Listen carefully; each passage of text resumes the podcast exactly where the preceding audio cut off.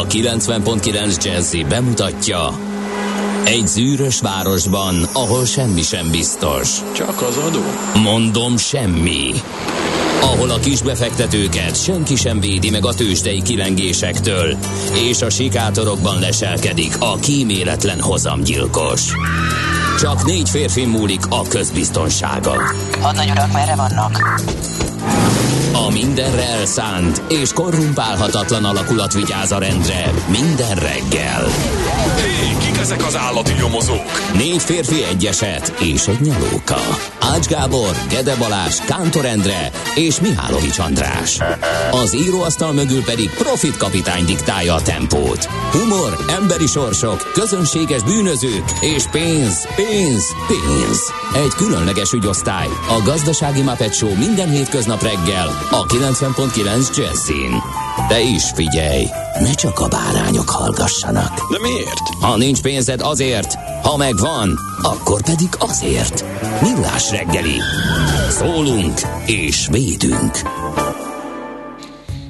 Jó reggelt kívánunk, kedves hallgatóink! 6 óra 31 perc van, és 2022. augusztus 24-e készül a Millás reggeli e-napi adása Ács Gábor kommandírozása mellett. De hát nyilván Mihálovics András fog végig beszélni. Jó reggelt! Várjuk meg a lapszemlét, illetve a tőzsde híreket, hogy láthassuk, hogy mintegy 20 percen belül hogy dől önnön kardjába Ács Gábor e kijelentés után, zárója bezárva. Na!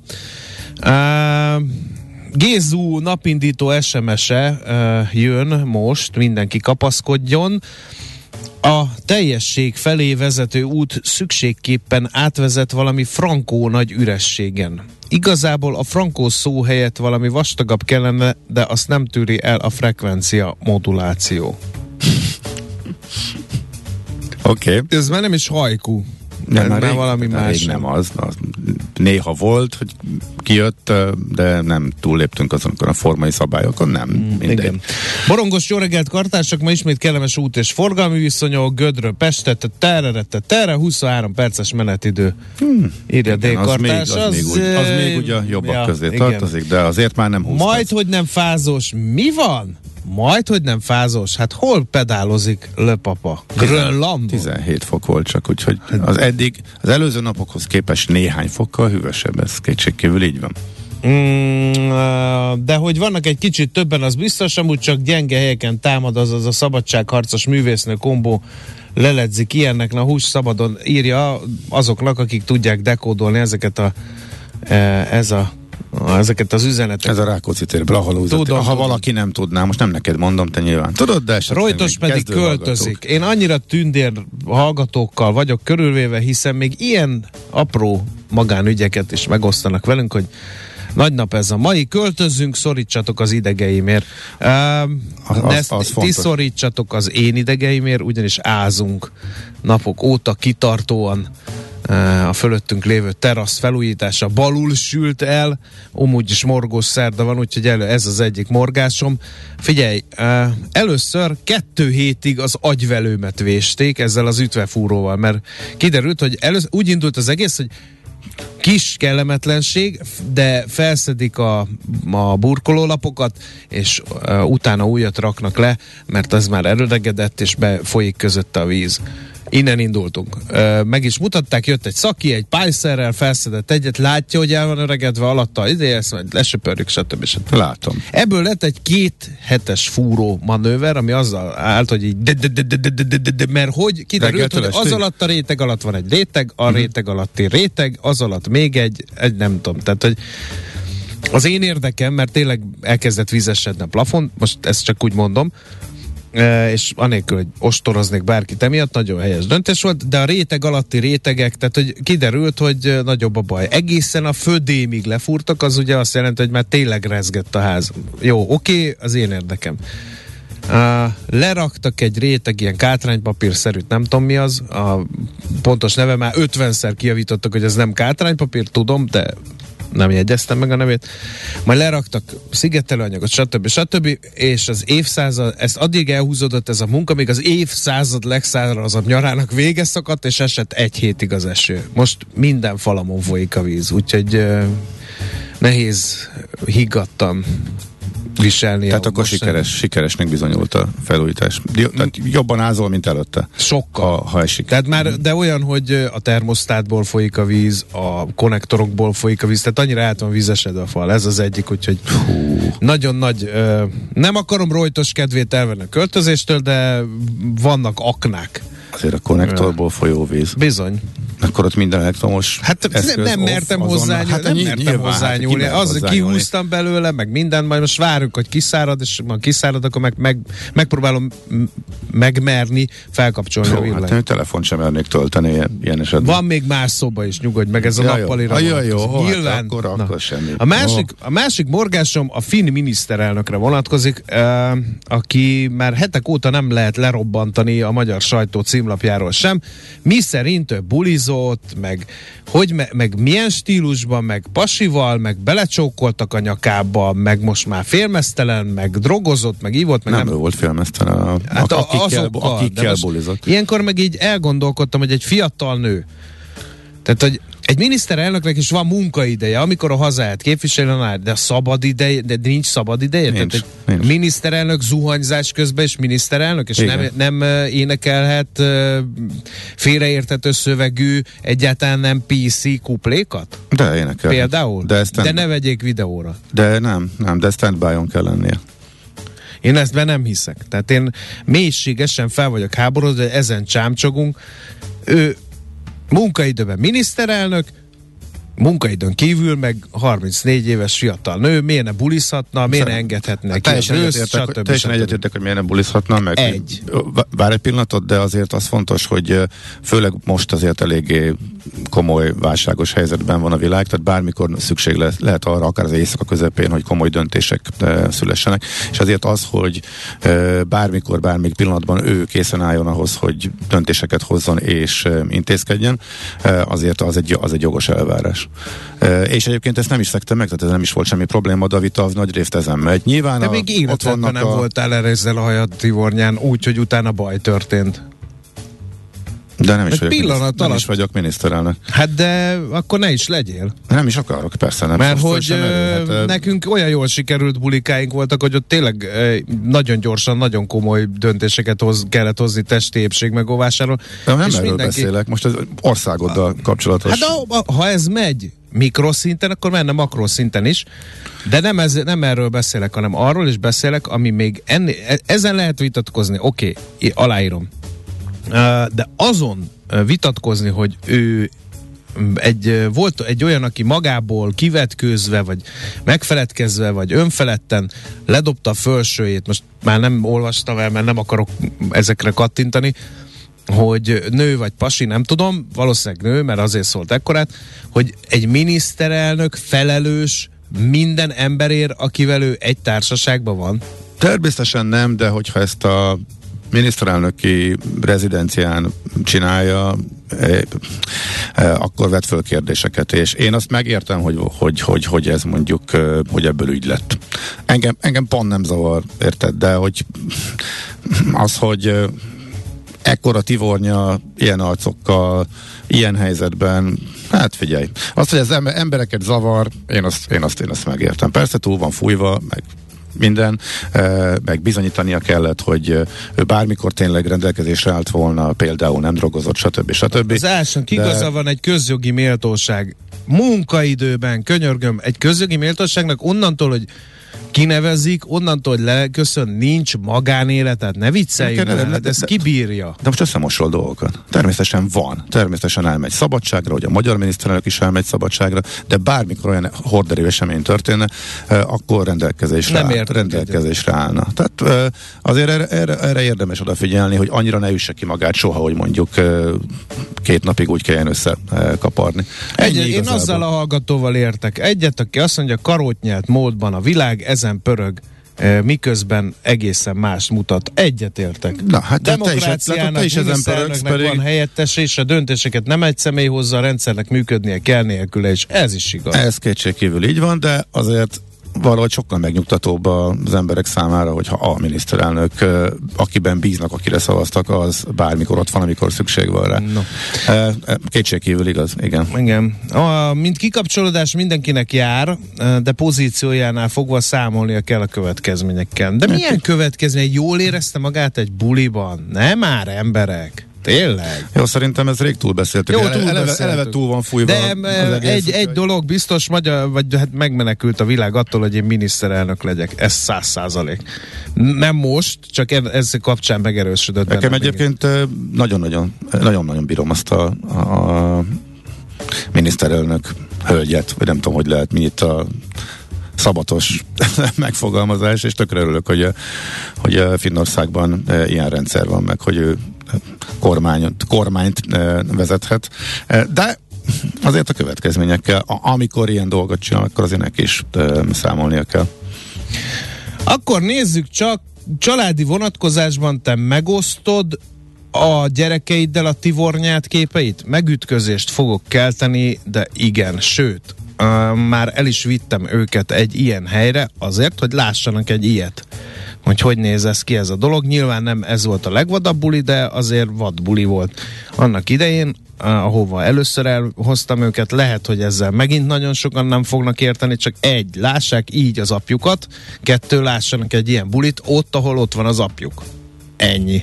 Lehet, hogy az én pedagógiai elveim azok hagynak némi kívánni valót maga után. De, de azért hát... azt tegyük tisztá, hogy ez egy teljesen független kérdés attól, hogy Igen, de hát most ide, ide viszi a hallgatók. Na, jó, vita bezárva, Ács morgására nincs idő, különben is azok sokkal fárasztóbb témák, mint amiket én beszoktam hozni. Figyelj, Inkább köszöntsük annyi, a nem, bertalanokat, a szent egy, egy mondat, annyi morogni való volt, és én már kimorogtam magam hétfőn, kimorogtam magam kedden, annak aztán lett folyamánya. Lehet olvasni a magyar sajtóba sok olyan ügyről, ami morgásra ott okot, úgyhogy ezen felül szerintem tényleg nem kell tenni a feszkót. Lenne ok morgásra, de nem rontanám a hangulatot ezekkel tovább. Uh, tegnap Ács Gábort követeltem elnöknek, ma Sanna Marint, elnézést tévedtem OMS módra, írja a hallgató, aki ki van rúgva, köszönjük eddigi szolgálatait, emlékét megőrizzük. Na, Bertalan és Aliz hallgatókat köszöntjük nevük napja alkalmából, Isten éltesse őket, jó egészséget, miképp a születésnaposokat is, akik hát mit ad Isten, azon a napon születtek, amikor a Vezúv kitörése elpusztítja Pompei városát, aki nem járt arra, vagy még nem gondolkodott azon, hogy arra járna, annak kötelező darab, egészen elképesztő élmény, ne hallgassatok az ácsúti beszámolóira, tényleg magával ragadó és lélegzetelállító. Nem gondoltam volna, hogy egy romváros ilyen hatással lehet egy emberre, és nem csak azért, mert római mániás vagyok, hanem azért, mert tényleg egészen elképesztő, hogy ott megállt az idő, időszámításunk szerint 79-ben, és tényleg e, bele tudod élni magad a Pompei városának mindennapjaiba. Két óra. Mind... Még egyszer mondom, Ács Gábor nem paraméter. Nagyon sok mindenben ebben sem. Két óra alatt Pompejben a bejáraton lehet bejutni. Ennyi. 410-ben időszámít. Hányszor fosztották ki első Alarik nyugati gót király csapatai Rómát? Vagy két napon át fosztották? Tegnap is itt van. Azért emeltem ide, hogy megmagyarázd. Hát lehet, hogy elég jól sikerült buli volt, hogy először elfoglalták augusztus 23-án, visszavonultak, te egész, egész jól sikerült Alarik, mondta neki a kancellárja, és nem megyünk vissza még egy kört, és mentek még egy kört, és ezt is feljegyezték. Na mindegy, más épeszű magyarázatot nem tudok, csak az, hogy lemészárolták azt, aki ezt lejegyezte volna, hogy a vízigótok e, mit csináltak Rómában. Na, Uh, József Nádor elhelyezte a Széchenyi Lánchíd alapkövét 1842-ben. Ezen a napon, hát most könnyes szemmel nézni, hogy most megint alapkövezne. Tényleg azt a felújításkor megtalálják? Vagy azt már rég kiásták? Más Már az alapkövét? Igen. Hát az egy elképes akármi. Tehát az hát nem azt olyan, mondom, de valamit nem találtak, hogy Széchenyi belenyomta a hüvelykújját hát a betonba? Ennyi, ennyi persze. Aha, Tehát jó. Az ott tudják, hogy hol van, és megvan, gondolom, nem kell azt keresgélni. Igen. Orvos tudományi bravúr történt 1988. augusztus 24-én Pécsett, az Orvos Tudományi Egyetemen, ugyanis megszületett az első magyar Lombik bébi. Erre is emlékezzünk. Aztán szomorú aktualitása van 1991. augusztus 24-ének, miután Ukrajna ezen a napon szakadt el a Szovjetuniótól és kiáltotta ki függetlenségét. Akkor még nem sejtették, hogy Vladimir Putin más fog gondolni erről az ukrán függetlenségről. Aztán a bolygó fogalomról beszéljünk még morgó szerdán. A Plutó már nem bolygó, mert 2006-ban Prágában pont ezen a napon a Nemzetközi Csillagászati Unió 26. kongresszusán óriási vitát követen gondolom én, megszavazták, hogy mi a bolygó új definíciója. Ennek értelmében a Plutó nem bolygó, hanem törpe bolygó. Úgyhogy amikor vízműsorokban azt mondják, hogy sorolja fel a naprendszer bolygóit, és valaki mondja a Plutót, akkor fel lehet vonni a szemöldökét, de, hogy de hát az nem bolygó, hanem törpe bolygó. Ezt nem, nem rehabilitálták utána? Mert az Én ott, nem tudom mit, ezeket. mert akkor, Miért ez, a mert akkor ez nagyot a Nemzetközi. Csillagászati Unió 30. kongresszusán megrehabilitálták a Hát Plutót. valami rémlik, hogy Várjál újabb vita tört ki A erről, de Plutó. jó, mindegy. Nézzük a Plutót, nézzük, nézzük. Törpe bolygó. Ez Aha, van ideírva, akkor nem rehabilitálták. Jó, oké. 2006. augusztus 24-ig a naprendszer 9. legkisebb bolygójaként tartották számon, ma pedig a második legnagyobb törpe bolygó. Azért előre répett. Azt nem tök mindegy. Lennél második törpe bolygó, vagy kilencedik bolygó? Hm? A második jobban hangzik. Arra a lényegtelen. Hogy itt Tessék, éppen egy mi, ilyen mi, emberrel ülök. Majd figyeljetek a lapszemlé, hogy mi a lényeg. meg, meg, megváltoztatunk egy definíciót, összeveszünk, így hívjuk, úgy, attól még ott Ez van, a ugyanúgy. tudomány. Itt, jó, á, lépjünk túl. Na, eh, Gertler Viktorra emlékezzünk a születésnapjasaink közül, magyar filmrendező, Kossuth Díjas eh, filmrendező eh, 1901-ben született, aztán Yasser Arafat nek a jellegzetes fejfedője egész gyermekkoromon végigvonult, 1929-ben született ezen a napon, ugye béke Nobel-díjat kapott palesztin politikusként, Hát az nagyot fordult a világ, mert ugye korábban terrorista volt, úgyhogy aztán meg béke Nobel-díjat kapunk, ezt nevezem. Ellentmondásos megítélésű, mondjuk így. Gyerekkorunk, igen, nem volt olyan híradó, fél nyolcas híradó, amely benne szerepelt volna. Noha sokáig nem tudtuk, hogy ő kicsoda, Igen, de a neve igen. szerintem még annak is beégett, akinek fogalma nem volt arról, hogy mit csinál. Aztán 1947 uh, a Facebook bölcsességek apostola Paulo Coelho, brazil író, mert, Idézünk tőle természetesen. Ne! Hát ne, vicc, ne, nem lehetett kihagyni. Én olyan jól szórakoztam, mikor a, idén beleolvasgattam, úgyhogy nem is tudtam, melyik gyöngyszemet válasszam, úgyhogy e, kibéreli a aranyköpés rovatunkat. A hetekre kibérelhetné, hogy jól mulassunk. Aztán 1948-ban született Jean-Michel Jarre, francia zeneszerző, multi-instrumentalista zeneművész, kérem szépen, aki nem tudta volna. Csovi Csovi Jasper, meg van szegény paprita, az mindenkinek ez jut eszébe. Mert hogy abban van a wugi wugi wugi wugi is valami ilyesmi. Na, mindjárt jön. Jön, nagyon Persze. jó. Na, na. 1952 szép kerek szülinapja van Papritának, úgyhogy el is várom Ács Gábortól, hogy a Csovi Csovi Csaspert lenyomja itt nekünk, illetve Rupert Grint angol színművészt köszöntjük még, mert születésnapja van, de őt nem tudom kicsoda, úgyhogy ja, Ron Weasley, A a Harry, Harry Potterből. Ah. Ron. Igen.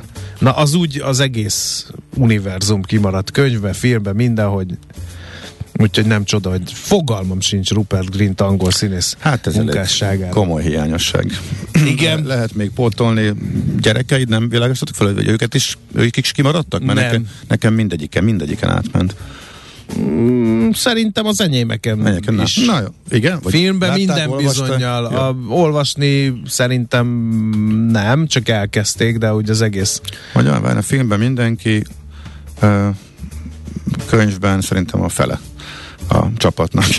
Igen, rácuppant. Na jó. Oké, okay, akkor hm, a zene. Na hát ez, olyan, ez a paprit olyan lett, mintha gumizene lenne, úgyhogy nyugodtan rábeszélhetünk, lapszemlézzünk. Lapszemlézzünk. Hát kérem szépen, én azt találtam, hogy betiltják a Vinettut. És? Azért tiltják be, Hol? mert Hol? Hol? a Németországban. Uh-huh. Mert hogy nem úgy ábrázolja az őslakosokat, ahogy ö, kellene. Ö, Mi nagyon sokat beszéltünk ö, már erről, hogy Karl May ilyen fehér felsőbbrendű keresztény emberként közelített a problémához, de ez azért furcsa nekem. Egészen pontosan úgy szól a hír, amelyet több sajtótermék lehozott, hogy az őslakos indiánok közhelyes ábrázolása miatt leállították a Kis Vinettu című filmmel együtt kiadott gyerekkönyvek értékesítését. A kiadó a döntést a nagy mennyiségben kapott negatív kritikákkal indokolta. Um, na mindegy, szóval ez, ez megint egy ilyen no comment.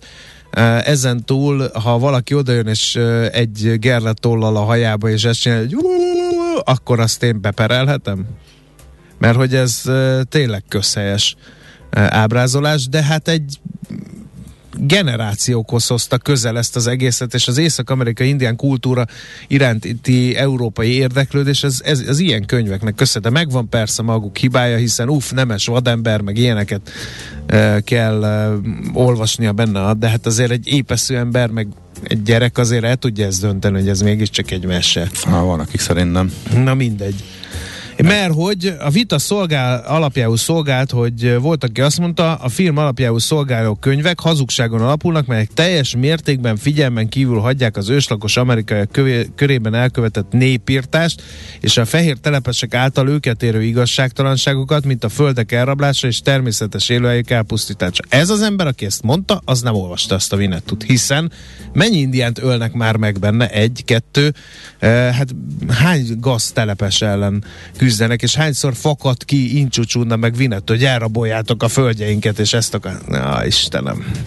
Nagyon nagy baj van a világgal, azt kell mondani. Be megnézem a kis Vinetto filmet ezek után, biztos nagyon fárasztó lesz, de átrágom magam rajta, hogy első eh, rangú beszámolót tudjak tartani nektek róla. Na, ennél azért komolyabb dolgok is vannak a világban.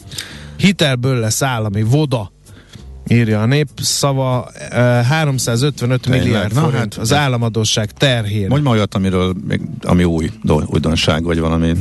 Ne menjünk abba bele már megint, hogy ami, az, hogy te mindent elolvasol és mindent készpénznek veszel, az nem biztos, hogy a hallgatóknak is így van, és már megint, ha együtt vagyunk, akkor a lapszemle, mint olyan egy ilyen vitába fullad, mert szerinted minden, minden régi, bezzeg, amit te mondasz, az egyik sem, mert te nem. így próbálod.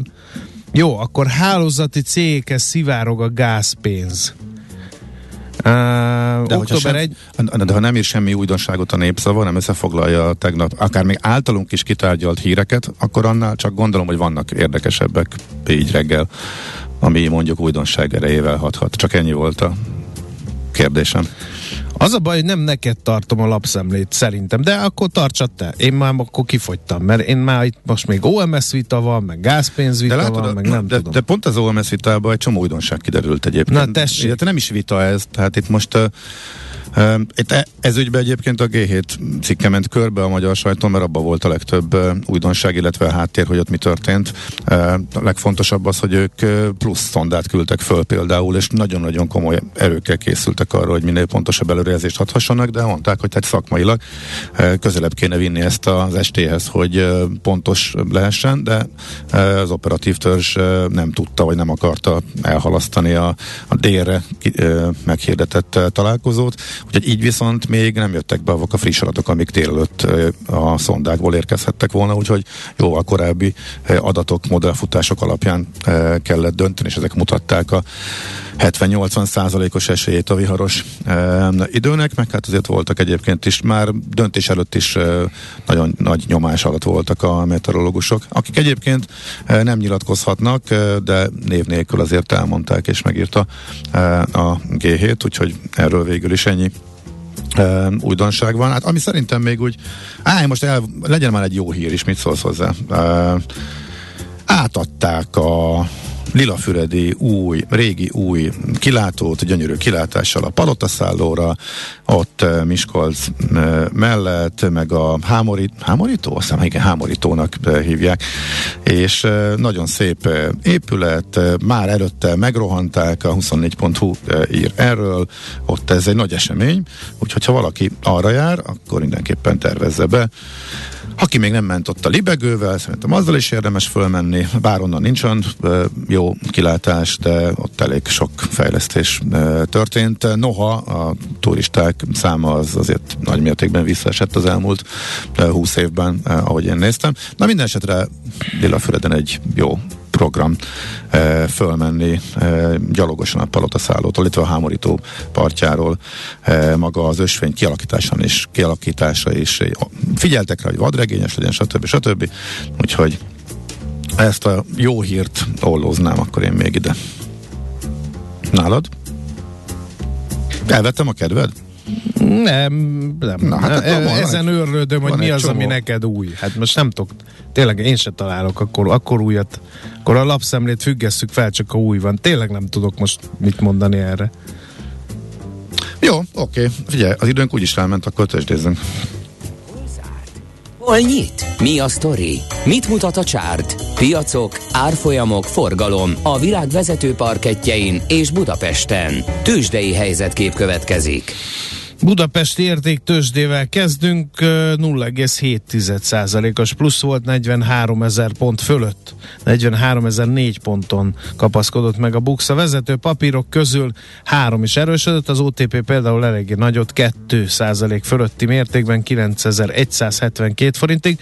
Aztán itt a Telekomnak az 1% fölötti plusza 333,5 forintig, a Richter 6 százalékon gyötrődött a pozitív tartományban 7995 forinton zárt, és a MOL meg a negatív tartományban tette ugyanezt, mert 7 század százalékos mínuszt hozott össze 2802 forintos záró értékkel, és a vezető papírok közé a Forage került be, meg a Masterplast is lehajlázta a Magyar Telekomot. A Forage 0,35 század százalékot esett, a Masterplast pedig 3,5 százalékot erősödött. Nyilván nem függetlenül attól, hogy látják a befektetők, hogy elég nagy az érdeklődés a termékeik iránt. Aztán nézzük az x kategóriát, jó lenne, ha vége lenne a nyárnak, mindig kíváncsian nyitom meg az x kategória híreit, ugye a tőzsde előszobájában pörgő részvényekről van szó. Hát megint a nap és a Gloster párosára volt érdemes figyelni ebben a kategóriában, ott volt értelmezhető forgalom, aztán úgy jött ki a végére, hogy 1,9%-os mínusz került a Gloster neve mellé, a nap pedig plusz 0,8%-on ö, százalékos erősödéssel fejezte be a tegnapi kereskedési napját. Hát figyelj, szerintem a Czoller nagyobbat bulizott, mint Sanna Marin. Legalábbis ez, ez a bozont égnek álló hajszerkezet, amivel beérkezett ide, én most fölvette a füles, hogy lelapítsa, tehát így nem annyira látványos, de az, az én figyelmemet teljes egészében elvonta. Na majd mindjárt kif... Ja, gyerekem, még a tőzsdét el kéne mondanom, mielőtt rákérdezhetnék. Um, de szerencsére nem igazán történt semmi. Tehát akkor ezt most le tudom egyszerűsíteni. Sokat beszéltem a tőzsdéről tegnap és tegnap előtt, amikor esett a piac, tegnap meg begírnyózott, ahogy a Gedével még réges-régen hívtuk a Budapesti tőzsde látogatói terében. Lényeg az, hogy se föl, se le, próbált fölfele menni, aztán lefelé, mármint az európai piacok és a DAX is ilyen kicsi mínuszban zárt.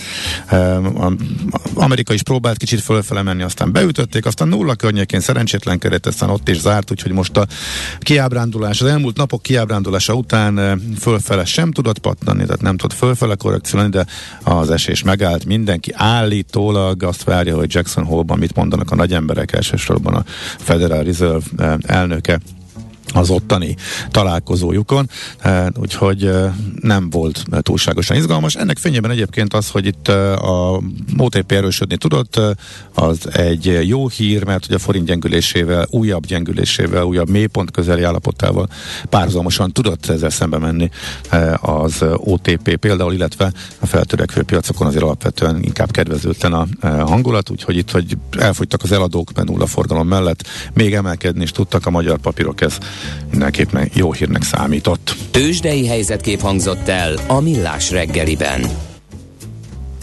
Na, mi volt ez? Ez a feltupírozás? Vagy az? Jó reggelt. Jó nem, reggelt. ez az, amikor nem csinálok vele semmit. Ja, ez olyan? Igen. Kimászol az ágyból, és így Igen. sok felé áll? Igen. Aha, na, hát ezt én néztem én buli frizurának. Jó reggelt. Jó szóval itt van reggelt, Czoller Jó Andi. reggelt. Azt itt viszont elvesztettük, mert valami olyan A hallgató írta, hogy jó hírnek az számít, hogy néhány, hogy a Vitézi Dávid egy augusztus 19-i posztját osztotta meg, hogy megszűnt a régóta tartó, hosszantartó sebességkorlátozás kőbánya teherállomáson, mely az összes nyugatóból induló és kőbánya Kispest felé tartó vonat közlekedésében késéseket okozott 10 hónapig. Az átmenő vágányokon befejeződött a biztosító berendezés helyreállítása, így augusztus 20-ától ismét a normális 60, illetve 80 km per órás sebességgel haladhatnak át a vonatok kőbánya teherállomáson. Ezt is beolvastam. Órá, igen, egyébként ez a Budapest rovatba is befért volna. Fontos hír. De igen. Ennyit beszélni egy húzamba, igen. Miről beszélünk most? Arról, hogy a nyúzottak vagytok. De én nem, vagyok? én nem, a Maci a nyúzott. Igen. Tehát Ja, a, Gyűrött. Én? Igen.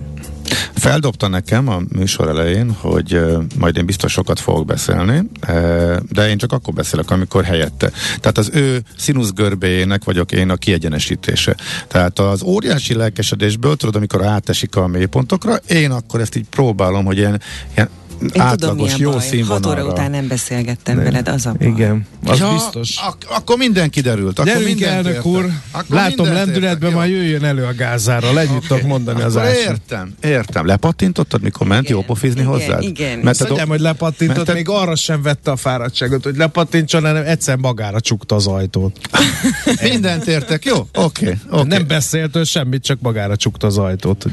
Én Kim tartsa a világot, benne engem. én meg egy picit azt hittem, hogy a lapszemlével bosszantottam föl, de látványos, amikor megjelentél, akkor feledkezett bele a monitorjába. Akkor Igen. értem. Rám haragszik. Igen. Dehogy is. Na jó, béküljetek ki a hírek alatt.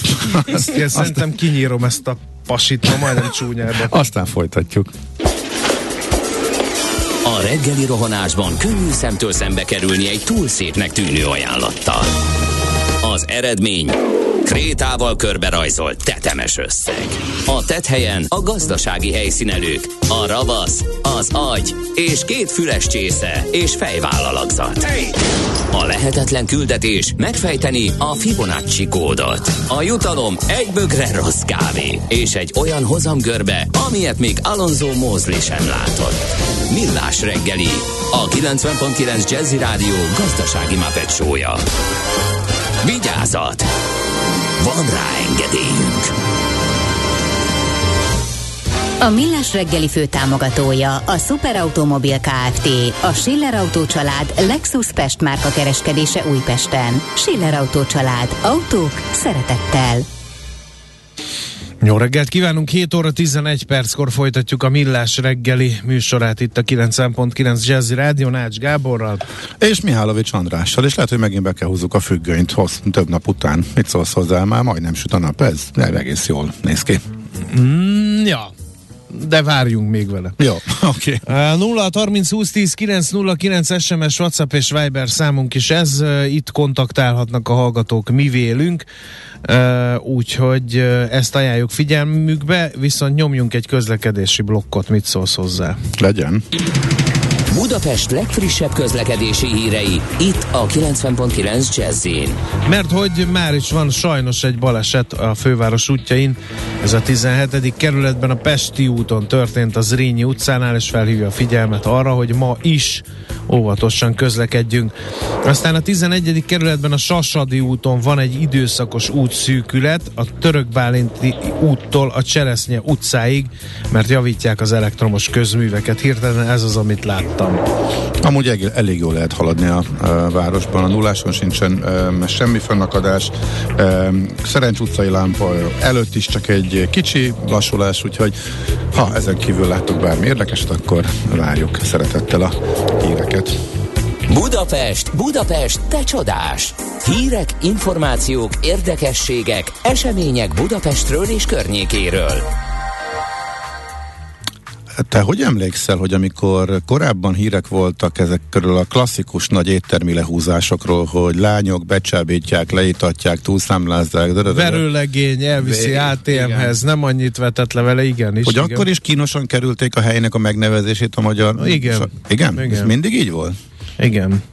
És tegnap- tegnap, a, hatóságok, a hatóságoknál is ugyanez van, hogy nem nevezik meg sokszor a, a, a csak nem, például a Nébiknél is találtak egy húsfeldolgozó üzem telephelyén gyomorforgató képeket Mhm. rögzítettek a munkat, tehát hogy így És miért nem nevezik meg, hogy ez ki? nem tudom, mert biztos az ártatlanság vélelme, én nem tudom ezt, de hát ott találták, és ott vannak a képek.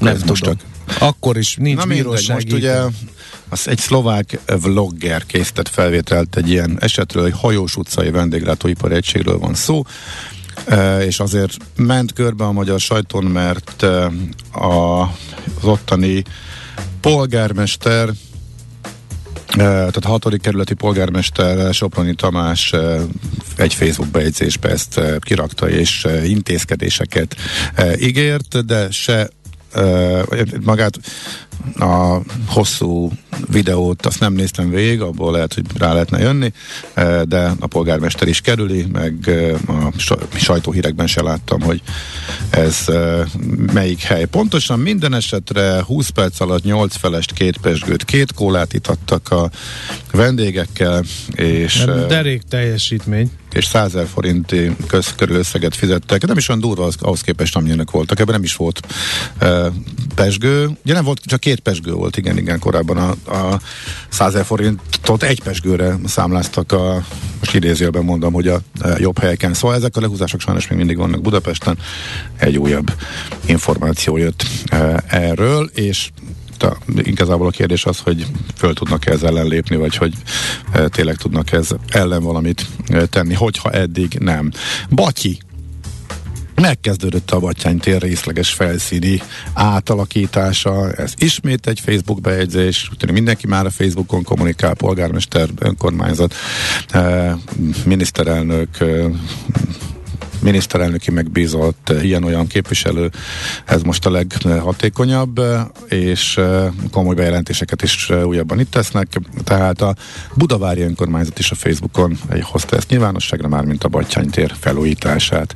A terület fiatalosabb, modernebb külsőt kap zöld felületet telepítenek, úgyhogy a ráncfelva, ráncfelvarrás keretei között jön majd ez létre. Padok, asztalok, és néhány látványterű is ebben a posztban látható, ez tehát most kezdődött. Ez az örömhír még akkor a Battyány tér környékéről. Aztán van még valami? Hát figyelj, még egy aprócska eh, hír, ez a Telexen volt, egy eh, felújítás, az Újlipótváros, eh, ott egy zöld folyosó kiépítése kezdődött a Csanádi utcában, és eh, a hír arról szólt, hogy amikor a kivitelező megérkezett, és még nem hordták el az összes bringát az építési, építkevési területről, azokat egyszerűen elszórták, eh, odébb dobtak, és eh, kárt is okoztak bennük, és erre kérdeztek rá az önkormányzatnál, hogy eh, ezt mégis így hogy meg ki fogja állni a szemmel látható károkat, és az önkormányzat azt válaszolta, hogy erre van egy protokoll, a bringákat el fogják szállítani, a kivitelező köteles megtéríteni a károkat, hogyha a tulajdonosok jelentkeznek, de hát ezek már nagyon régóta ott van, ezek a, ezek a bringák egyáltalán nem biztos, hogy jönnek értük. És e, ilyenkor egyébként az a, a helyzet, hogy az önkormányzat találtárgyak raktárába kell őket beszállítani, e, nem csak a biciklikre e, vonatkozik, e, ott kell őket e, tárolni. E, ha megtalálónak nyilatkoznia kell, hogy igényt tart rá, és utána három hónap várakozás idővel lehet hazavinni, és egy évig nem adhatja el, hogyha megtalálóról van szó. Úgy már a megtaláló tulajdonos keveredéknak, már én is bele gabajottam, pedig csak felolvastam a hírt. Úgyhogy ennyit akkor a... A Nébik honlapján fenn vannak a határozatok, jogsértések, azokban pedig a cég nevei, de azért Aha. ugye az teljesen más, hogy valaki felmegy egy honlapra és ö, ott elkezd bogarászni, mm. mint amikor ugye bemutatják a híradóban, ö, és ott sem hangzik el a cég neve. Ö, Zoltán hallgató szerint hitelrontás vágya megáll, ha nagy nyilvánosság előtt megnevezed a hibázó céget.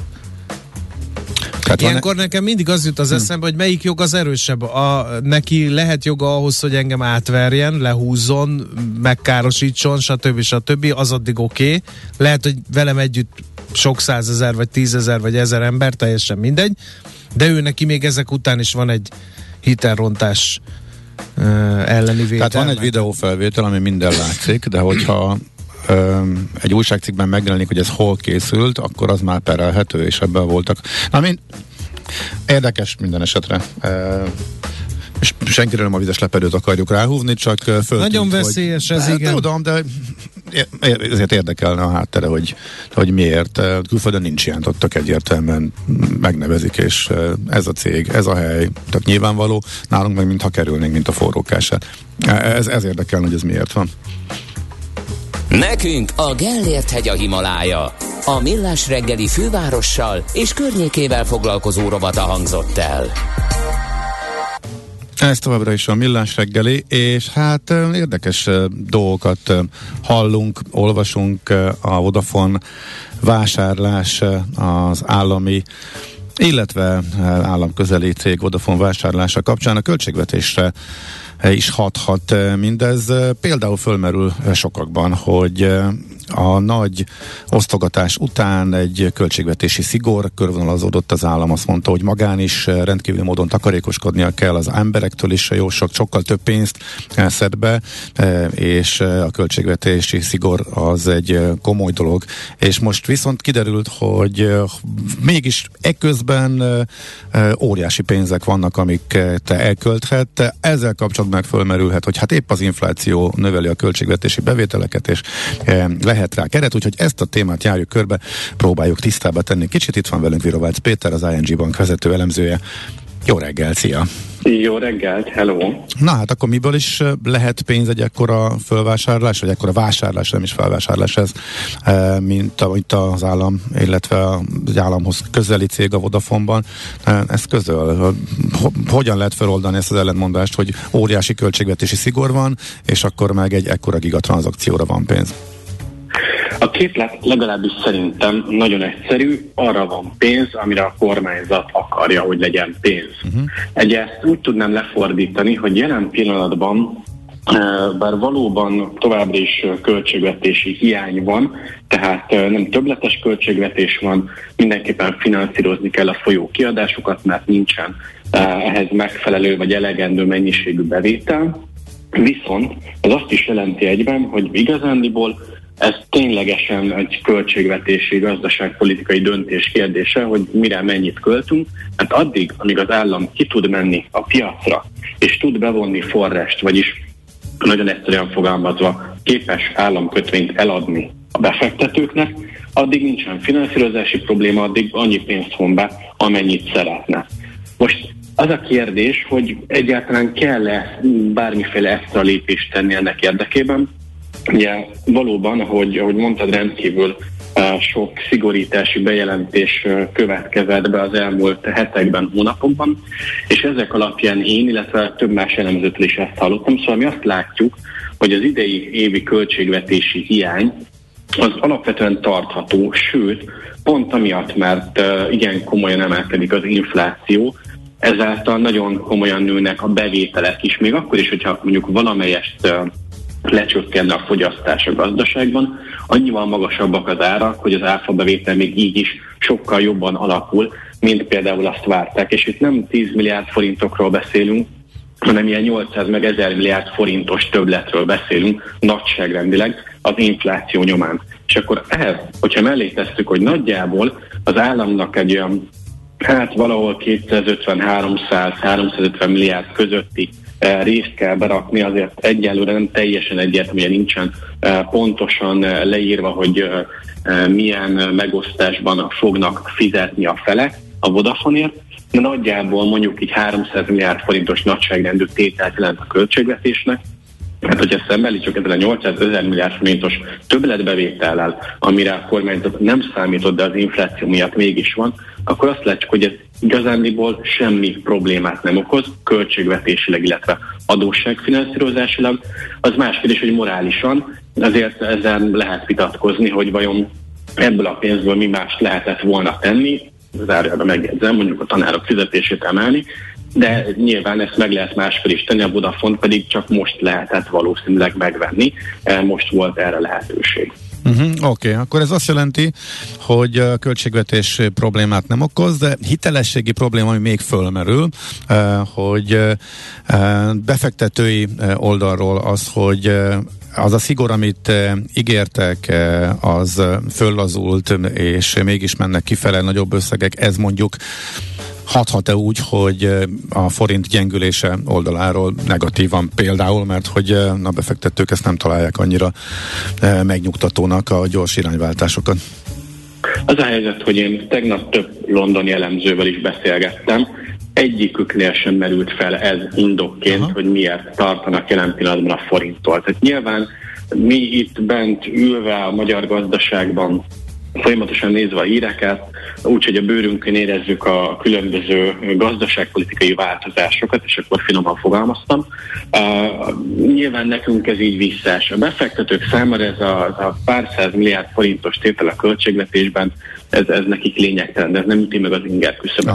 Annál inkább megütötte az inger küszöböt, három dolog. És nagyon érdekes, mert hogy ebből kettőre azt gondolnánk, hogy most akkor ezt miért is. Az egyik az az, hogy uh, ugye itt volt az OMS körüli botrány, ez csinált azért nemzetközi szinten is igen szép uh, uh, híreket, és ezért a befektetők azzal találkoztak, hogy bizony Magyarországon a politikai vezetés az ő olvasatukban és a híreket olvasva, ők ezt úgy szülték le, hogy a politikai vezető még az időjárást is befolyásolni akarja, tehát innentől kezdve akkor hogy várjuk el azt, hogy majd az Európai Bizottsággal majd Orbán megállapodik? Nagyjából ez a percepció a piacon. Nem mondod, hogy az OMS ügy eljutott Ennyire Londonig? Ez, ez aha, valóban bizony. egy meglepő fejlemény. Aha, érdekes. Aha.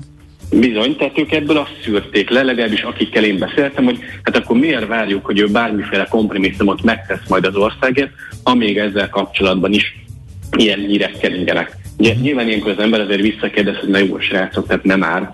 Azért mégiscsak kiküldtük a levelet, ott van, elhangzott, nem tudom, száz javaslat, módosítás, tíz törvényt fogunk átírni állítólag, senki nem látta nyilván a levelet a, a közelünkben, de, de, de állítólag ez van benne, és akkor erre egyre inkább azzal találkozom, hogy szkepticizmus van. Mindenki azt mondja, hogy jó, majd hiszük, ha látjuk, volt már egy ilyen pozitív kör, amikor bejelentette a kormányzat, aztán a végén nem lett belőle semmi. Igen, most viszont, most viszont nem jelen, ugye a legutóbbi körben konkrét intézkedéseket kommunikáltak és bejelentettek, most viszont azt mondták, hogy senkinek semmi köze hozzá, ez most nem nyilvános. Pontosan, ettől félnek a befektetők, Aha. és lényegében számomra az, az vált világos, hogy nagyjából az lenne elég, az lenne elegendő a befektetők számára, ha Orbán egy vörös neon táblával kiállna a parlament elé, és azt mutogatná, hogy mi bármit megteszünk, mi bármit megteszünk. Aha. Tehát, hogy nagyjából valami bizonyosság kéne a piacoknak, erre szerintem még heteket kell várniuk, és ez a fajta bizonytalanság és örlődés ez velünk marad, és emellett ráadásul ugye közben azért az energiapiacon is történik, ami történik, egyre jobban száll el a folyófizetési mérlegünk a drágább energiaár miatt, hiába alakították átadési csökkentést, ez már egyre kevésbé fedezi azokat a veszteségeket, amiket ez a helyzet generál, de közben mondom a folyófizetési mérleg is folyamatosan romlik. Ez nyilván nem tesz jót a forintnak, és a befektetők is egyre borúsabban látják a képet, mert azt mondják, hogy hát ilyen politikai ügyek vannak, meg nem tudjuk, hogy mi lesz az EU pénzzel, de egyre kevésbé bízunk abban, hogy bármi lesz. Ráadásul a Standard Poor's is már beleállt ebbe a vitába, és azt mondta, hogy érzi annyira a kockázatot, hogy, hogy inkább egy negatív uh, kilátással gyakorlatilag honorálja ezt az egész bizonytalanságot. Tehát, hogy ez így, ez így most nagyon-nagyon minden összet, és akkor van még egy dolog, ugye hármat említettem. Igen. Tegnap még egy dolog uh, uh, keringett uh, itt a nemzetközi sajtóban is, mégpedig az, hogy uh, Nagy Márton közvetlenül moszkvai uh, vezetőkkel tárgyalt energiaügyben, ennek megint csak nagyon rossz volt az optikája. Erre a befektetők megint azt mondják, hogy Magyarország továbbra is különutas politikát folytat, mi megyünk, mi az oroszokkal tárgyalunk, mi beszélünk velük, mi a saját ellátásunkat akarjuk biztosítani, semmi más nem számít alapon, és, és nyilván nagyon jól tudjuk, hogy hiába lesz, eh, nem tudom, Luisa néninek cecei telkén esetleg gáz a házban, ezt még a magyar ipar össze fog omlani, hogyha a németek, az osztrákok, a hollandok nem kapnak gáz. Tehát ebből a szempontból a befektetők nem azt nézik, hogy jaj, de jó, itt a magyaroknak meg lesz oldva a gázellátás, hanem azt nézik, hogy, hogy teljesen mindegy, ha megáll az európai ipar, akkor a magyar ipar is megáll, itthon is recesszió lesz, és ennek ellenére egyébként a magyar gazdaságpolitika, illetve a politika az továbbra is orosz barát politikát folytat, vagy közeledik az oroszokhoz, de legalábbis nem azt a fajta EU-s retorikát használja a gyakorlatban, mint amit egyszer-egyszer néha azért el lehetett kapni az elmúlt hónapokban úgy összességében akár a magyar vezetéstől. Tehát, hogy ez is bizonytalanságot jelent, nem igazán jó az optikája, és ezeket így mind egymásra pakoljuk, akkor lényegében már meg is kaptuk azt, hogy miért alul teljesítő megint a forint. Aha, oké, okay. ez lett volna a fő kérdés még, e, akkor ezt is tudjuk. Legkevésbé attól, amire elsőre tippeltünk volna, viszont akkor behoztál három olyan tételt is, amire talán itthon valóban kevésbé éreztünk volna fontosnak, mármint a forint szempontjából. Igen, nagyon-nagyon összetett most a kérdés, és persze a legegyszerűbb azt mondani jelenben, hogy hát erősödik a dollár, akkor, akkor innentől ez persze mindenki uh-huh. szenved, de ez jól látható volt tegnap, hogy, hogy megint a forint az, az gyakorlatilag külön utakon jár, és, és nyilván addig én azt gondolom, hogy nem is számíthatunk egy komolyabb fellélegzésre, amíg legelső környező EU-s ügy le nem zárul, itt pedig hát még hetekről kell, hogy beszéljünk szerintem, én azt gondolom, majd valamikor szeptember vége felé lehet valamiféle megoldás ennek ügynek. Reméljük, hogy, reméljük, hogy pozitív. Én, én bízom benne, én azt gondolom, hogy lesz egy pozitív megoldása, és akkor pozitívan zárva ezt a témakört azt mondanám, hogy ez viszont azért jó hír, mert akkor azok a befektetők jó nagyot fognak csalódni, akik a forint ellen fogadtak, és minden nagyon komoly forintra liba szaladhatunk bele uh-huh. szeptember végére. Én legalábbis ebben bízom, aztán majd meglátjuk, hogy a befektetők is tényleg így fogják értékelni azt, hogyha uh-huh. megszületik az EU-s megállapodás. Még utolsó kérdés, tehát már a megállapodás híre kell konkrétan, hogy megváltozzon a, ez a piaci hangulat, forintellenes hangulat, vagy ha mondjuk a bizottság, a Unió részéről is érkeznének ez irányban nyilatkozatok, az már elegendő lehetne, de eddig ugye az volt, hogy a magyar kormány nagyon bizakodott, optimista volt, eh, megmondta, hogy megállapodtunk, mindent teljesítettünk, de ezt egy ilyen hát elutasítás, vagy ilyen semmi, nem megerősítés fogadta uniós oldalról. Tehát az már megállíthatná a gyengülését a forintnak, hogyha mondjuk e, a másik oldalról is pozitív jeleket küldenének legalább?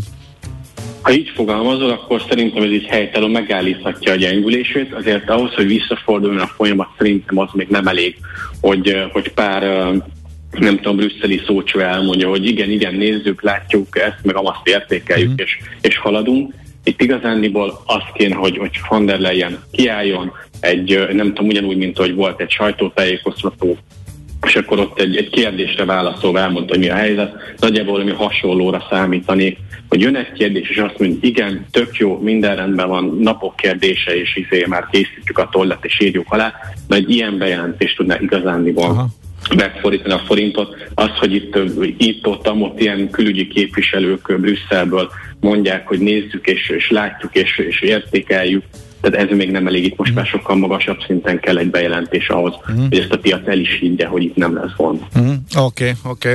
Nagyon szépen köszönjük, Péter, szép napot, jó munkát! Köszönöm, szép napot nektek is, szia, sziasztok! Szia.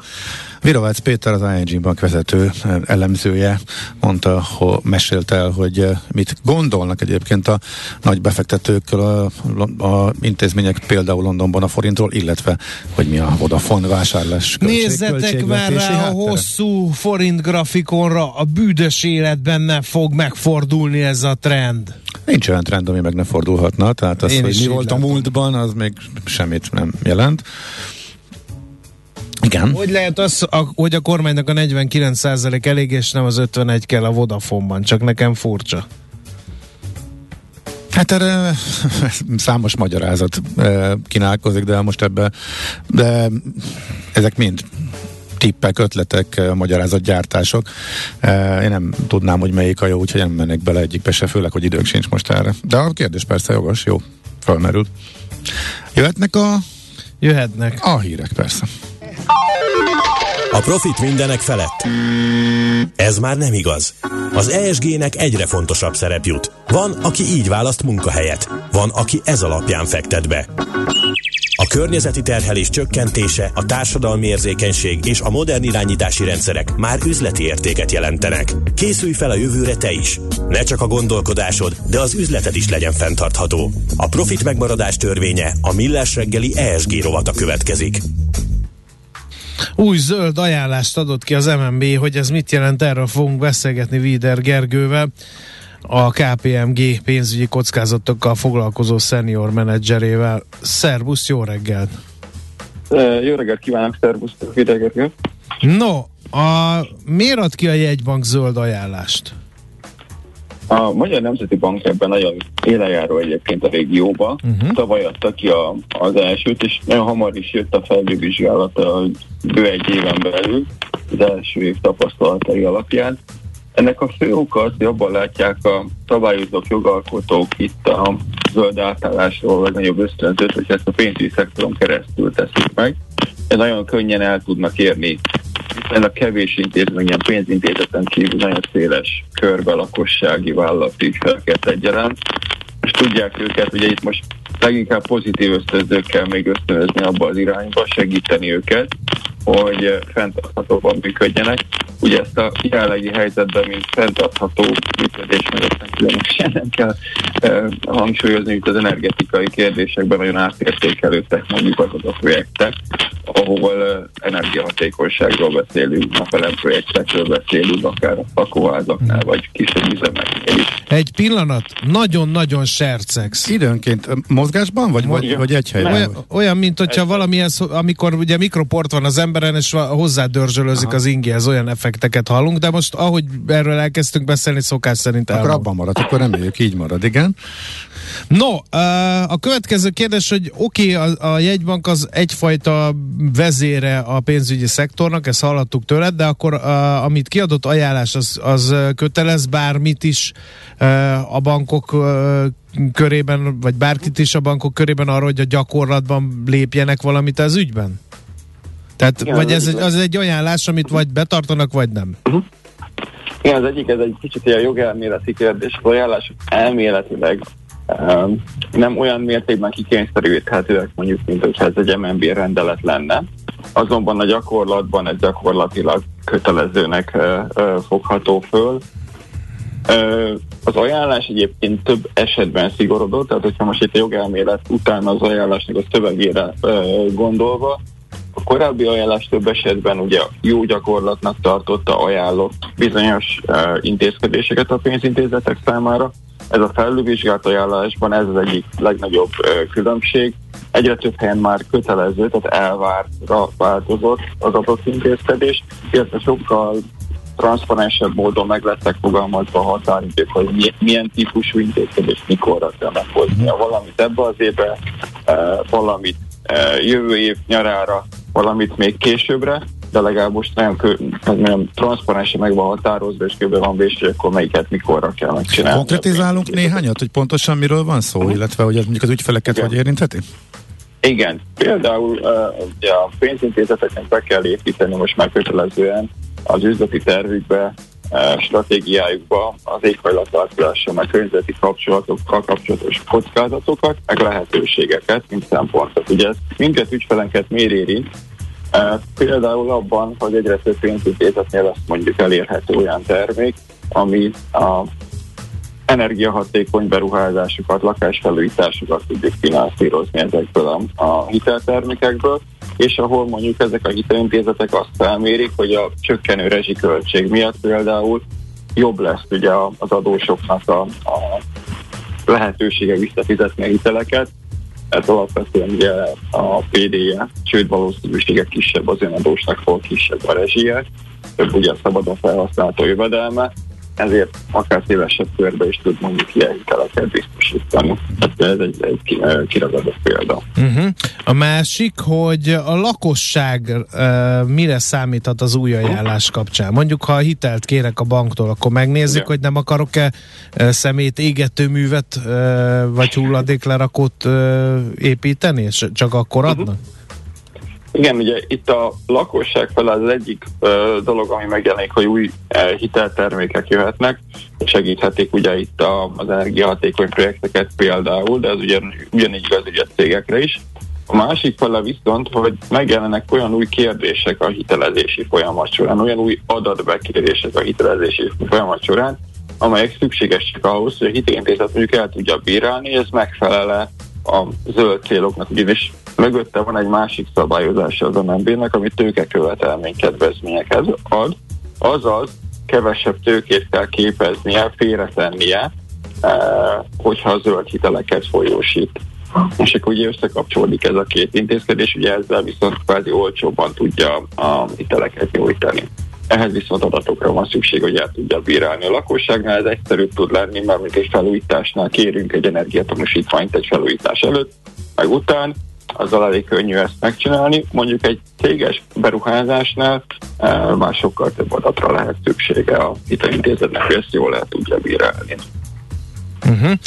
Um, milyen uh, esély van arra, hogy megint lesz egy ilyen felülvizsgálat, hiszen a világ halad, uh, a Nemzeti Banknak is haladni kell ezzel, vagy az eddigi tapasztalatok alapján kell finomítani ezen a rendszeren, ezekre azért van esély?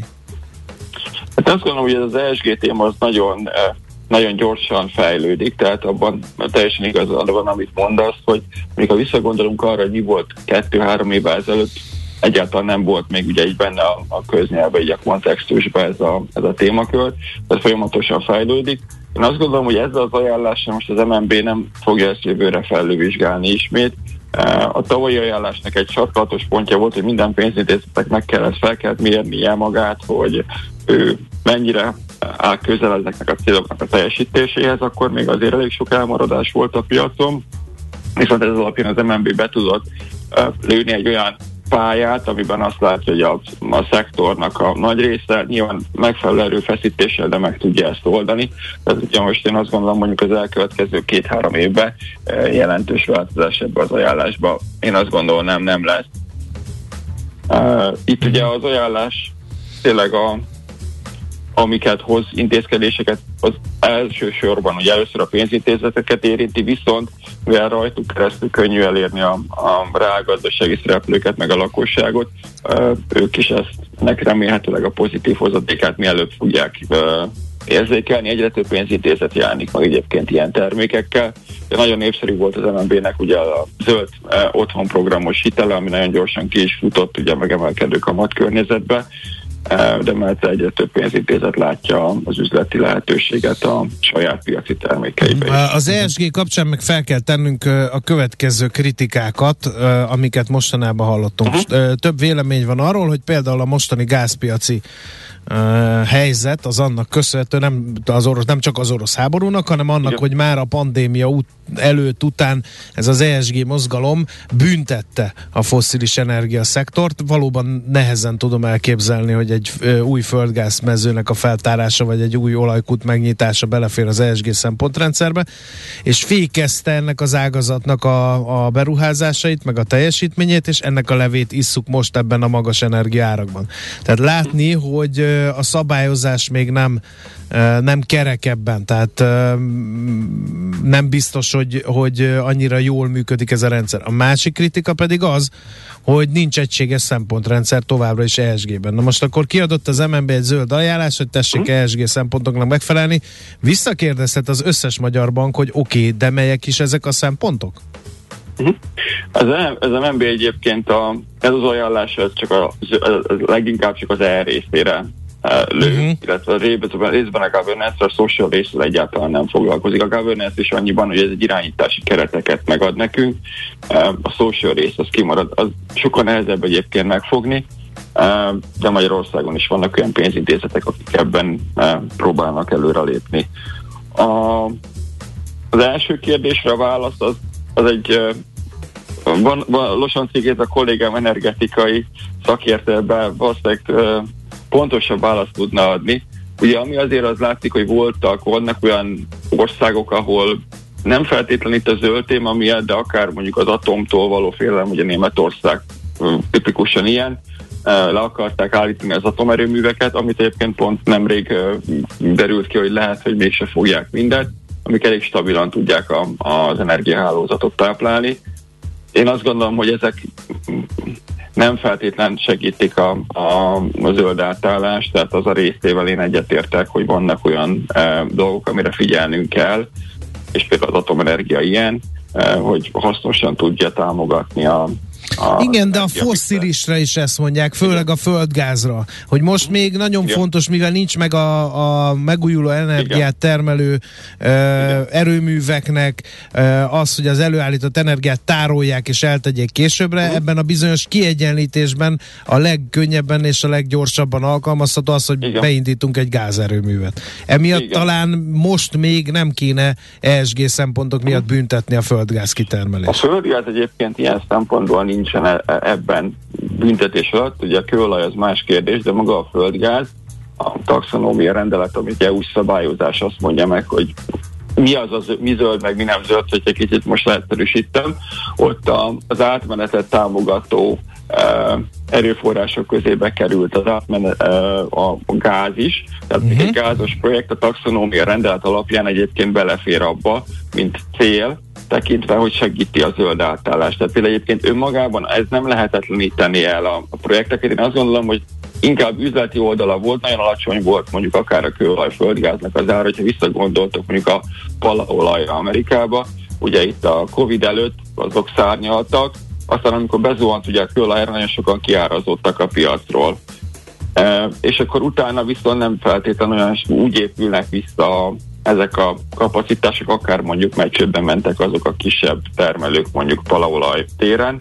Ugyanez igaz lehet a földigáznál is, hogy nagyon alacsony volt az ára ahhoz képest, amennyiben mondjuk kerül egy új mezőnek a feltárása, meg termelésbe vonása. De azt gondolom, hogy az árak ugye magasabbak, akkor is a kereslet kínálat miatt majd többen fektetnek abba, hogy új mezőt keressenek mondjuk, mint Magyarország is például tette, vagy több eu ország, hogy akkor a egyébként meglévő uh, gázlelőhelyeket megpróbálják feltárni.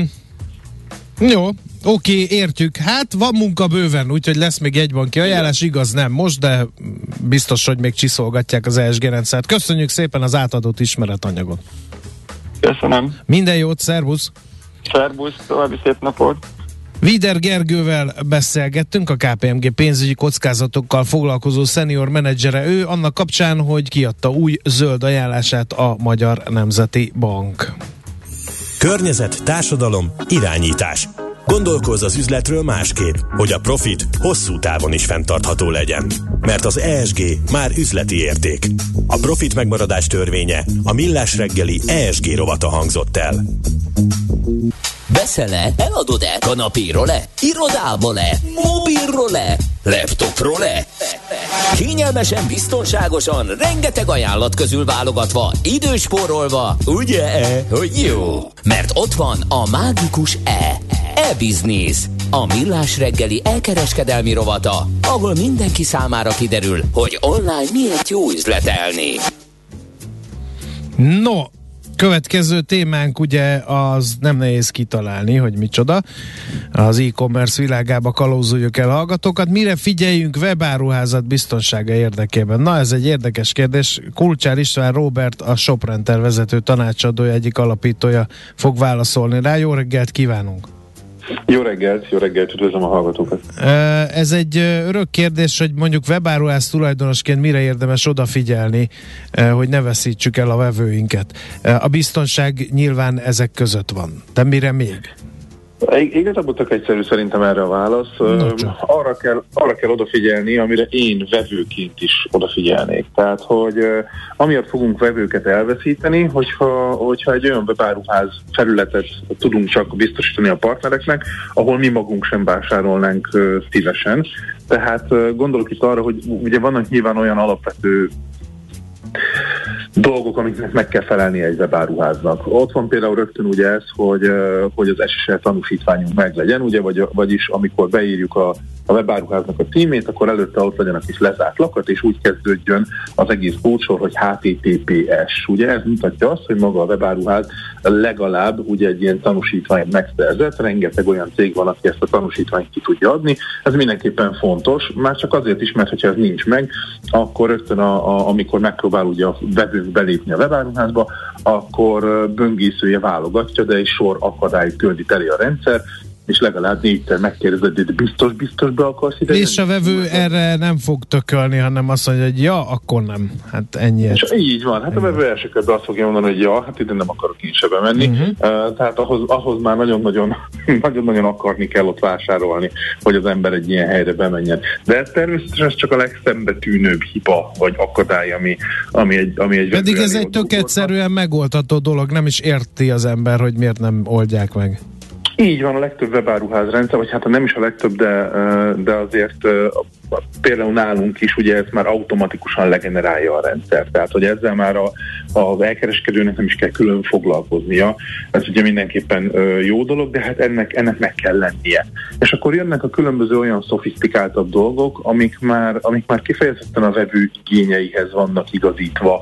Ugye egyre nagyobb a választék, egyre több a webáruház, egyre tudatosabb fogyasztók vagyunk azért az interneten is, úgyhogy tudjuk, hogy mi az, amit elvárunk, és van bizony az oldal elhagyásnak. Csináltak egy ilyen egy ilyen felmérés, hogy mik a legtipikusabb okai. És ezek között például rengeteg olyan dolog merült fel, ami, ami tipikusan már a, a, a webáruházhoz és annak a minőségéhez köthető. Mondok olyan típus példákat, ahol fogyasztóként is, ha ezzel találkozunk, akkor érdemes egy kicsit elgondolkodnunk, hogy biztosan ott akarunk-e vásárolni. Ugye az egyik rögtön az, hogyha maga a webáruház megjelenésében nem túl bizalomgerjesztő. Ugye ez, ez egy kicsit olyan, mintha az ember bemegy egy étterembe, ahol kosz van, akkor elgondolkodik rajta, hogy ha ilyen kosz van itt a vendégtérben, akkor vajon hátul a konyhában mi lehet, um, és azon gondolkodik, hogy biztos, hogy itt akarok-e enni.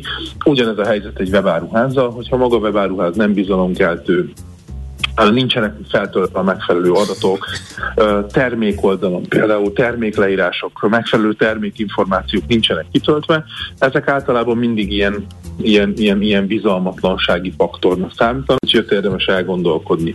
Fizetési, szállítási módok. Ugye egy, egy jó profi elkereskedő, aki nem a lehúzásra megy, nála tipikusan ugye olyan fizetési módok vannak, amit a fogyasztók előszeretettel használnak.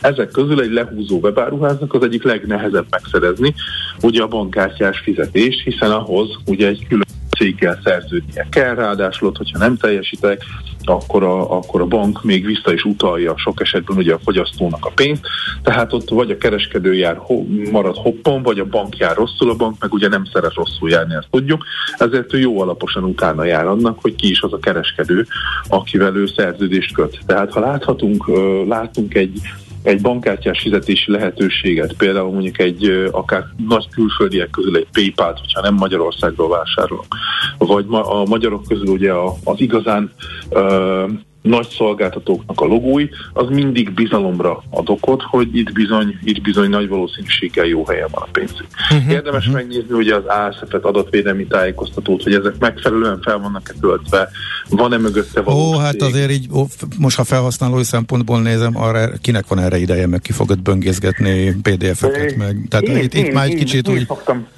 én szoktam néha, Én amikor, is. amikor egy-egy, amikor egy-egy cégnél nem tudom, hogy vajon hányadán állunk, Aha. akkor azért utána szoktam nézni, illetve az is mindenképpen jó jel, hogyha ezeknek a cégeknek, mivel, mivel ugye ebbe az irányba tol minket a világ, hogy különböző social media csatornán igenis ott kell lennie a cégeknek, hogyha ott vannak, és valóban megtaláljuk őket, hogy a legnagyobb közösségi oldalakon fent vannak, és ezeken a közösségi oldalakon rendelkeznek profillal, vannak adott esetben követőik, uram, bocsánat, mondjuk több ezeres számban, vannak visszajelzések, vásárlói visszajelzések, árösszehasonlító oldalakon régebb óta fent vannak 90 százalékos elégedettséggel.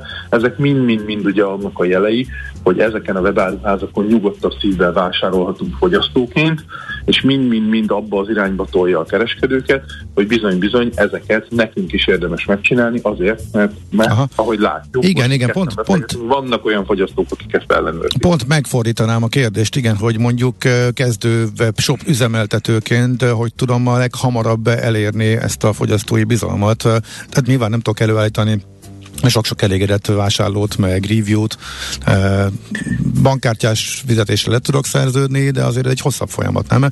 Ezt, ezt hogy lehet abszolút, segíteni? Abszolút. Én azt gondolom, hogy amivel lehet segíteni, az ugye a vásárló, a nem vásárlások oka szinte mindig a, a vásárlói bizalom, illetve annak a hiányában keresendő. Minden olyan dolgot meg kell tehát tennünk, és azokkal kell túlkompenzálnunk, ami, ami, ami a másik oldalon hiányzik. Tehát mondok egy példát, uh, ahhoz, hogy a vevő el se kezdjen gondolkodni ahhoz, azon, hogy vajon ez egy jó webáruház vagy sem, érdemes mondjuk a termékleírásokat, a kategóriáimat, a webáruház összképét olyanra, olyanra létrehoznom, hogy a vevőben ez minél nagyobb bizalmat ébreszten, és ne kezdjen el azon gondolkodni, hogy ú, vajon itt jó helyen lesz a pénzem, vagy sem. Tehát uh, ugye nem elég profinak lenni, annak is kell látszani, ezért minden olyan dolgot el kell követnem, ami, ami, ami lehetőség szerint ö, ö, ugye bizalmat ébreszt a vevőkben. Nagyon jó minőségű termékleírások, ö, minél nagyobb választék, legalább egy-kétféle fizetési megoldás, ugye nem csak utánvét, hanem, hanem, ö, hanem bankkártyás fizetés, lehetőség szerint többféle szállítási mód, ami... Könyörgöm, ami mobilra optimalizált oldal. Hát az, Erről az, nem az, az, az, az alap, nem? Az persze, hogy alap. Igen, persze. hát alapnak kéne lennie, de szörfölj már gyakrabban a mobiltelefonot segítségével. Igen, nem mindenhol. Igen, ez ugyanolyan, mint ez az SSL titkosítás, hogy alapnak kéne lennie, de nem az szerintem. Én legalábbis így nagyon van, sokszor pontosan, bele pontosan. butok e- Egyébként nagyon jó, hogy mondtad, hogyha így van, hogyha ez, ez hibázik, ö, akkor ez is egy olyan faktor, amire azt mondjuk, hogy hm, nem már. Tehát, hogy igen, ezeknek mindnek, mindnek, mindnek ö, rendbe kell lenni. Oké. Okay.